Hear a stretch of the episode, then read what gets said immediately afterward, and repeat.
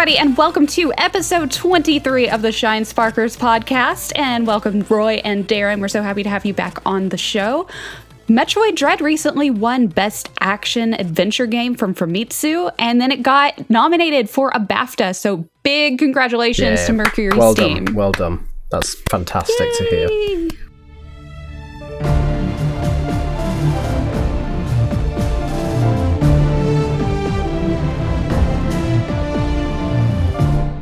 All right, so for this episode, we will be digging into two very important topics. The first being video game preservation and how Nintendo's recent announcement on the closure of the Wii U and 3DS eShop will impact a significant number of Metroid titles, limiting ways fans can legally obtain them. It's true. Um, it's a poor move, but it's nothing new. Uh, Nintendo have always done this with their online shops uh, from the from the Wii era, um, which they actually closed a few years ago fully, uh, to the point where you cannot even re-download the games that you bought. So at the minute, you will still be able to re-download things if you own them. But if you're thinking long term in the future, ten years from now, twenty years from now, that you know your games aren't always going to be there. So if you lose them, you've lost them, um, which I, I don't think is very good. So yeah, there's there's some problems that I have there, and I know a lot of people online were quite vocal about that. Um, I do feel that there should be an alternative to preserving those games. Like I really feel that the virtual console should exist on the Switch uh, so that you can obtain those games. In an ideal world, they're tied to your account, right? You should be able to re-download them for free on the Switch. I, I don't understand why in a in a modern era we can't do that, uh, but it's all about cost. Especially since we can do that on the PS5. Yeah. When the eShop closes, the only way of obtaining any kind of classic content is through a service which Nintendo can just close at any point. You will no longer own a game uh, from that era because all the digital games that you owned, you can't purchase them any- anymore. And in terms of Metroid, all the games except for the original Metroid and Super Metroid and Metroid Dread, they're the only ones that are going to be available. Every other game is currently either physical copies or, or digital copies on those eShops. Once they're gone, that is it. It's kind of concerning, especially when we've had Metroid Dread and it's encouraged fans to go back and play other games from the series. You know, the eShop on the Wii U, uh, the top two games was Fusion and Zero Mission. I know that Hunters was in there and the trilogy, and it's just sad that those games are not going to be accessible for people to download. So unless you've already downloaded them, that's it. It makes no sense to me.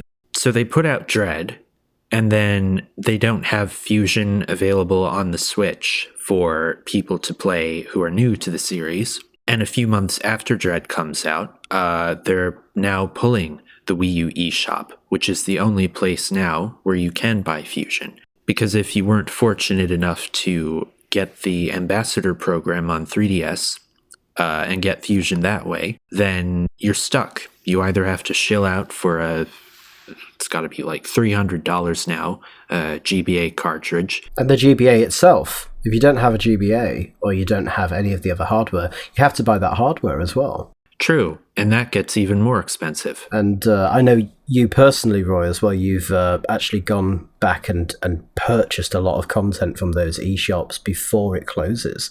Yes, I recently uh, spent far, far, far, far too much money buying a lot of uh, 3DS and Wii U games that will no longer be available once the shops close. All the Metroid games, uh, the Phoenix Wright games, Pushmo, tons of others. A lot of those smaller titles as well that were only ever released on those platforms, you know, they're gone forever. Um, Right. And it was the it was the case with WiiWare and uh, DSiWare when those closed as well. Um, gone. You know, just all that content is is not accessible anymore, and it's just really sad. Yeah. So I hope that something happens between then and now where they'll say, "Oh yeah, we'll put the virtual console on the Switch," but it's not going to happen. It's not going to happen, unfortunately. And Nintendo only drip feed content to their fans. Um, you know, I'm pretty sure that there'll be new hardware after the Switch, and Super Mario Brothers will be that one game that you'll get on day one, and then you might get The Legend of Zelda a month later, and then you might get, I don't know, Mario Brothers 2 a month after that, and it will be drip fed to you again. And they will continue to do this. And it's Right. such a backwards anti-consumer thing. Disagree with Nintendo's decision on this as, as, as highly as possible. All of your legal means of owning a game is either going to be inaccessible or very, very expensive. And it doesn't leave you with many other options. So, video game preservation is just super important to me because video games are an art form, no different than literature, no different than film, music. It is a storytelling medium. And to not have access to those classic games means that people that are just now getting into gaming, kids now, that are playing like Metroid or Pokemon for the first time in its like current generation of it, won't have access to see how it came to be. They won't have access to see its origin. We won't, you know, without access to Mother, which is basically the reason why we have Pokemon. You know, you w- you wouldn't know where it came from, and to me, limiting the ability to play classic games would be like saying that you can't read this classic literature anymore because you know it's out of print. Um, something ne- there needs to be some form of whether it's online capabilities that are legal or you know some kind of like a library system. Because i mean if movies can be at the library then i feel like video games should be as well. The problem would be stealing them because of how much people can get for a video game. So like some form of like i don't know temporary download or something if you want to like check it out from an online library or something like that or have like an online library card that would allow you to play them. Um, even just like to play it for a few days and just so you can kind of get a feel for it because it's also important for people learning wanting to go into a video game field like wanting to develop games. They need to see where it started and get ideas from that and understand where you know where a metroidvania game pulls from. If a person's never played metroid or super metroid or castlevania and then they play you know hollow knight or ori and then they didn't realize you know oh this style of game has been around for a long time. What makes it work? What's the origin of this game? So that's why to me it's so important to just preserve video games. And you know i think it's the digital way of doing it is the most efficient way of doing it because that's you know how people can hold on to music for so long. Um, and i of course love having the physical copies and there needs to be a, a legal way of doing so. And to take that away is just it's like taking someone's favorite book or movie away really. Um, and it's it's just when I, I don't like take the idea of just taking art away from somebody and that's that's what a video game is. It's art. It's a, a merging of like several different art forms. And it, it, it's one of those things that like when i find out it's no longer available like it, it just bothers me so much because like my favorite games are from the nes era. And like my absolute favorite game ever is super mario brothers 3 and you know that's one that i would want everybody to be able to play at some point in their life just because it's so much fun. And then you know it's early days of platformers and then you play a platformer now to see how far it's come to see like that game's influence on on future titles is so important. And that's my thoughts on it. it it's a lot more needs to be done. There needs to be more, you know, video games have been around for a long time. It's not something that was just a fad. It's, you know, been around what 70s, 80s or when they first really started becoming available. Probably even earlier than that. You Yeah. know, Pong, for example. Exactly. So, you know, if there's classic movies that are, if movies from that era are considered classics, then there are video games from that era that are considered classics. Those should be more accessible to people. And it's a way people can experience storytelling. It's a way people can experience, you know, others' incredibly hard work and just, and then just to spend time with family playing, you know, those classic games is a lot of fun. And it's a really good bonding experience for people. Yeah, like parents with their children, like, oh, this is what I played growing up. You know, this is what I want you to check out. I used to play this, and then, oh no, your game's not there anymore. Is really sad. And you did mention Mother recently, and I'm really pleased that that has recently come to the Nintendo Online. But and I've played both of them, and they're great games. Uh, but eventually that service is going to end. Nintendo will end that service. You didn't ever buy those games. You only paid for a subscription to access that library. So you don't actually buy a game anymore. You're buying a service, um, and that's that's kind of concerning. I always see people comment saying, "Oh yeah, you're getting this game for free. you you you can get this extra thing for free." It's not. You're paying for the service, and they're giving you these things but they're also going to take them away from you as soon as they decide that that service is no longer profitable. And you know that service can also raise in price as well. If you want continued access to that, they might bump it up in price. It's not just Nintendo, but it feels like Nintendo doesn't really care too much about that. At the moment and we you know time will will judge whether this is uh, still the case but it seems like xbox is doing a really good job at trying to preserve their games. They're making all the old games accessible on newer hardware and backwards compatibility and i think that's really really mm-hmm. good i just hope well, it continues. they stopped that. They did add one final batch of games but they've said that that's it. Right okay the, the point that I'm making, Roy, is that a good 80% of Metroid games are not going to be accessible for people after they've just launched a Metroid title and, and a really big upcoming Metroid title as well, where people are going to want to maybe play the original trilogy. And right, they're going to be missing part of the story without having access to those games. Yeah, let's presume that uh, Metroid Prime 4 is going to be released in 2023. It's likely it's going to be after the eShop has closed. So where are you going to get your trilogy from? I mean, Nintendo release Metroid Prime games now. By all means, you know, release the first three again. A lot of Metroid fans that started with Dread are not going to be able to try out the other games. There should be a, a library that continues to grow and moves with new hardware.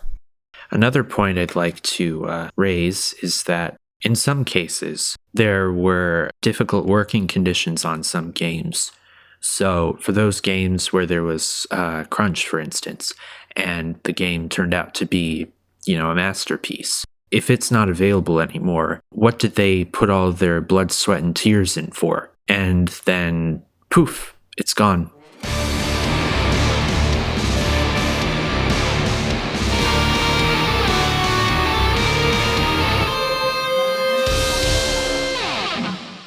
Right. Well, next up for discussion is accessibility in Metroid games. Um, so there are de- have definitely been a lot said about the accessibility on Metroid, how Nintendo handles accessibility versus other platforms like PlayStation and Xbox, um, and just different ways that more people can play it because what is it that they say it at Xbox when every but when everyone plays we all win something like that. I'm hmm. botching that quote. I can't remember the quote, but it's important to be able to have as many people be able to play it as possible because I mean it's it's fun. It's a game, and I hate and you know I'd hate for somebody to not be able to play a game just because like they can't see these two colors well. We were uh, talking about that in the last episode with Kynan. Um, and someone responded to it on Twitter. They said that uh, they played with uh, their dad, who I think, Darren, you might remember this better. They said that their dad was colorblind or something. And when they were fighting Metroid Prime, for instance, um, and Metroid Prime changes color. So he would call out uh, which beam to switch to. So it was like he was helping him in that way. Yeah, I mean that's cute, but it wasn't. Is it obvious looking at the screen what those are? Because normally it's not just colors, is it? There's like shapes or some other um, prompts. Well, there's for Prime. There's like uh, symbols with uh, hand icons, but in the case of like knowing which color beam you have to use to shoot, uh, then I guess he wouldn't know it's a nice it's a nice thing to do you know bring see people closer together through video games which is positive but it's on a topic that is uh, that is a little bit sad the fact that someone who's colorblind doesn't have the same opportunities as someone that can see every color. It's a little bit disappointing. Games should keep that in mind. I've played, I think, Mario Party recently. I think some of the older Mario Party games didn't really take color blindness into consideration. Whereas on the Switch, uh, I know that there's like patterns. I can't remember the mini game. It's that one where you stand on platforms and they're different colors and each of those have like a different pattern to them so it's like stripes or circles or something like that so you would know which one to jump on um, I think that's the one. I'm trying to think. I might, might be misremembering, but yeah, the point is like there's other options. Um, if you can't see the colors, there is another way for you to identify where you need to go and what you need to do. So you're not at a disadvantage. And it's one of those things that can benefit anybody playing it. Like when there's multiple ways of being able to see, like, see, so to speak, where to go or what to do. Like, you know, if you're playing in low light or if you're just not really paying it all that attention and you're just kind of wanting to chill and play, it's it's, it's helpful. I was thinking if there was a colorblind mode added to like a Prime remaster or Prime 4, maybe what they could do is uh, for people who are colorblind, they could have a setting where instead of uh, a door being color coded, you would look at the door and then there'd be something on the HUD that flashes showing the symbol of the beam that you have to use. And then uh, they'd be able to know what they need to uh, use to open the door or uh, power the machinery or, or whatever, or what beam to use on the bus. The doors could be different shapes. Have a triangular door to go through. That could also work. In Dread, they have different looking door obstructions to kind of differentiate instead of just one door is purple. Yeah, they're not just a different color. Yeah. Which is probably the reason why they are that way, um, which is great. Um, yes. I have a friend who is blind, and uh, I had a chat with him before we recorded this, and he said that some of the things that could be improved on uh, from Nintendo's point of view when it comes to games is things like audio cues, uh, haptics, uh, descriptive scenes, and areas to build a picture with, and uh, closed captions. I know that other companies offer different ways of accessing their games. Like you can have uh, captions and you can change the speed of the, the way that the text is read, and um, there's more descriptive text, I guess, in some games. I've, I don't. I'll just say this: I don't play a lot of PlayStation and Xbox games, but what I've read, it seems like they're doing a better job at making their games more accessible than what Nintendo has been doing. And something that I praise massively is uh, Xbox's uh, adaptive controller and how you can just you can do you can do all kinds of stuff with that. I think that's really cool, and it's quite a it is an attractive price point, which I think is really great. And I know that Sony's got a whole section on their website that lists all the different accessibility features as well. I'm just looking through it now. You know, display and uh, you know inverting colors, color correction, text size, speech speed, and uh, I also like as well just just going uh, back to Nintendo because there is some uh, accessibility there with Pokemon games, modern Pokemon games, you can change the volume of sound effects and music, and you can adjust them exactly how you want them. The customization should be there for, for all games, and that benefits everyone. In their controllers, they have haptic feedback, also known as HD Rumble, which could absolutely be used in so many games to show when you've got a more intense scene coming up or something, or um, if there's an enemy that's that's going to be quite difficult, or you need to move out of the way or something. Maybe there's certain types of vibrations that can happen, and I, I don't really think that's being utilized, and it's sad. Um, and I'd like that to change yeah, I, I, just wish that there was some extra things in games uh, on platforms like the Switch uh, that would make things easier for people like him. I'm a big fan of haptics as like a, a way to be like, hey, this is something important to pay attention to. Because like let's say you know you're playing the switch and you've got the sound turned off because you're like on a plane or something and you didn't bring your headphones or whatever.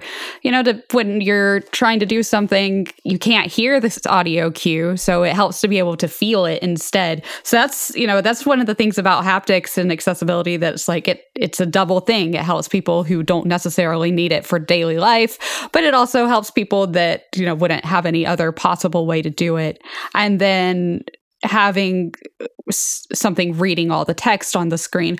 Well, that also like means more work for voice actors. So, like, that's another double win there to me. And then closed captions is always helpful because, again, you don't always have the sound turned on, you don't always have it turned up. Sometimes it's just really hard to understand what like it's kind of hard to hear what they're saying anyways just like understand it especially if it's like a big like major dramatic plot point or something. There's a lot going on.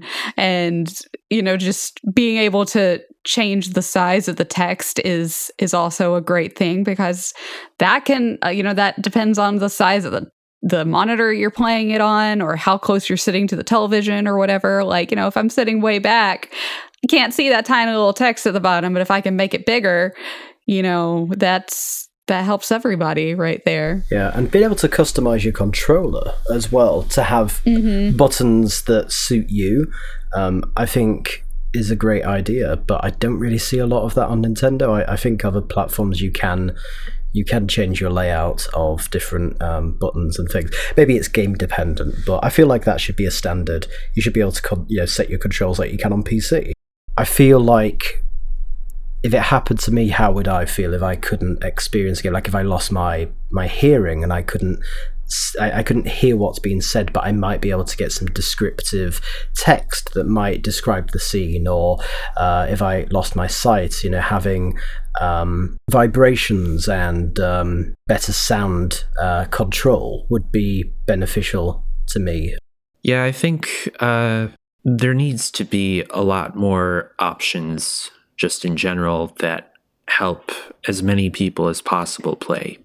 Even if uh, traditional gamers who don't, let's say, need accessibility might think that, oh, it cheapens the game. No, it opens it up to some people, and these are options. So, yes, yeah, so they don't have to use it. right. They're not in the game for you. I always liked the idea of in Metroid Prime, if they made a trilogy for the Switch, um, if you was charging up, say, an ice beam and you were using the Joy Cons, if you could feel ice traveling through the controller.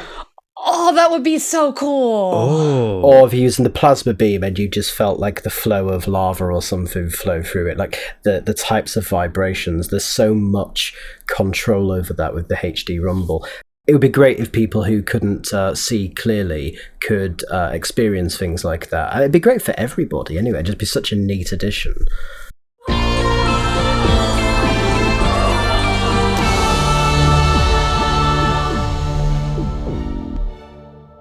All right, well, let's go ahead and move on to the mailbag. So, last episode, we asked you guys what video game genres do you think Metroid could explore in the future? And you guys answered, and here's what some of you guys had to say. Well, Metroid is Godlike 77 says a visual novel. That'd be cool. I would play that. I like this one from uh, Real Nindy Buzz. What about a point and click adventure game? I'm Samus Threepwood, Mighty Bounty Hunter. That was quite a creative answer. Oh my god, I, I like would it. love that so much. I'd play it. Yeah. I don't know if it would have the same appeal as uh, as other genres today. Maybe if it was released in the early '90s, maybe. Well, it would have to be a modern interpretation. So yeah. Uh, and I think you'd have to have some sort of Metroid flair in it so that even if it isn't a Metroidvania style gameplay, it still feels like a Metroid title. It could work. I think it could. Go something along the lines of like, you know, Life is Strange is kind of a point and click, so that it's just an evolved form of one. So I, I say it works. Yeah, you could do something like that. Uh, Gladrax says a Metroid Fusion remake a la Resident Evil would be so amazing. I agree. A lot of you guys want horror type games like survival horror. I could see that. That would work really well. I still want my Stardew Valley inspired Metroid games where you raise little baby Metroids. That's what I want. and then I think I mentioned it last or last episode where you you milk the you milk the Metroids and get Metroid jelly, just like on SpongeBob. That's what I want. I'm bringing that back. I should have deleted that episode. Never. uh, Angel Aaron, that's me, says, "No, I'm I'm not Angel Aaron. I'm just telling you that's what it says." Okay. um, per, that's the Twitter name, not me saying it. Um, anyways, it says, "No idea. Cute Metroid game. Yes, I vote for cute Metroid game. True Blood horror game. I would also like that. Open world game. Yes, I would like that. So many others I can't think of right now. You know what? I like all your answers, so you know, go for it." Overlord X says, What if a Fallout type game, but every time you start a new game, you crash on a procedurally generated planet? You find all your gear and then beat the final boss of that planet. I like that because I like the idea of a Fallout. I do one. like that idea. Hmm. Yeah. Um, let's see. Bat says puzzle. What if there was an entire game that was just Shine Spark puzzles? It could be laid out in levels with a world map like a Super Mario Brothers game, but each level is a get to the end with no enemies, just obstacles. Yeah, as someone that runs a site called Shine Sparkers, I really don't want a Shine Spark puzzle game. That just sounds like torture, and I, I don't think that'd be good. They'd have to make Shine Sparking easily. Yeah. Uh, easier to. Yeah, you keep joking. So, for our listeners, Darren keeps joking about introducing a rite of passage where to work for Shine Sparkers, you have to do the secret message in Fusion, which would mean that none of us work for the site because none of us have done it. Except one person, but they're not working for Not the site anymore. So. Yes. with with the shine spark puzzles i think you'd have to have something that was like a, a sort of simple shine spark and then you build on that shine spark and puzzles become a bit more complicated as you go along um, but i don't want it to get to because some shine spark puzzles are really really difficult so i would I wouldn't want the game to get too difficult because i don't think that's fun it has to be achievable You would need to uh, work your way up. maybe there's some post game stuff that would uh, that would be like the really hardcore puzzles. But a puzzle game in terms of like a like a puzzle challenge kind of game with like blocks and stuff, and then there's like a boss that you face, fight Crocomire, and just make lots of lines and try and uh, try and defeat him in Puzzle League would be really cool. I'd be down for that one.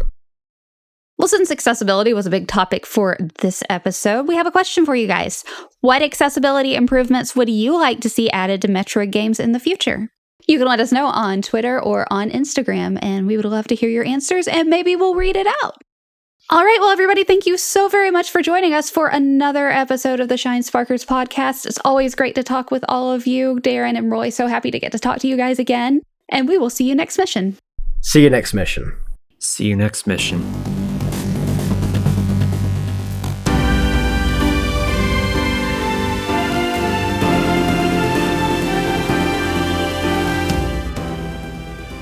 Everybody, and welcome to episode 23 Whoa, hold on a minute. of the. Sh- No. Oh, wait, we didn't sync up. No, we didn't sync We up. didn't sync up. oh, crap. Wait, as soon as you said that, I realized I that's said, what we didn't you do. know what to do. uh, You don't know what to do. Well, I know what to do. I just forgot to sync it up. All right, let's sync it up in Okay. five, four, three, two, one. Okay. Now we can do it. We've got it now. That's going to be in the bloopers. the blooper before the podcast even begins. That's amazing. Yeah. Yeah. You know what to do. No, apparently you don't know what to do. Alrighty. you had one job. One job, Amanda. Well, at least I'm not reading this. Amanda will epi- introduce episode 23 of the podcast and welcome. That's, Here we go. That is something, yeah. Hi, everybody, and welcome to episode 23 of the Shine Sparkers podcast. And of course, welcome Roy and Darren. So happy to have you guys on the show. And we're going to be talking about Metroid Dread this week. And uh, wait, we are not going to give a brief mention to recent. Wait, what recent awards did Metroid Dread win? Oh yeah, we should probably mention that. Let's let's start over. Um, so they That's what did, what kinda did they crucial. win? Yeah, Uh, and it's quite a, a an attractive tri- uh, price point as well. An attractive. Pi- I can't speak. All right, so we're going to go ahead and ask next week's question. Let's see. Do we Next episode. do we have another question? Oh, we do have a question. Never mind. Yeah, what accessibility? My stomach just growled. I don't know if it caught it up on the mic. That'd be funny if it did. I, I will I will Alright. boost the audio on that point. So we've got Please this really boost the audio on that. Just be like Amanda's stomach. Amanda needs to eat. sounds like a volcano Amanda's going off. Hungry.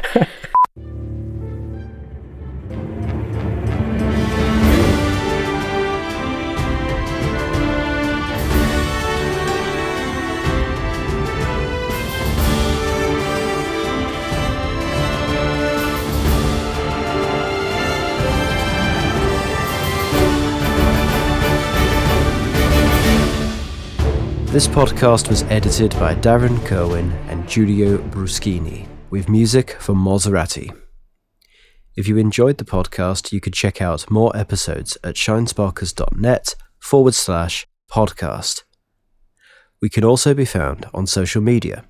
Follow us on Facebook, Twitter, Instagram, and YouTube. See you next mission.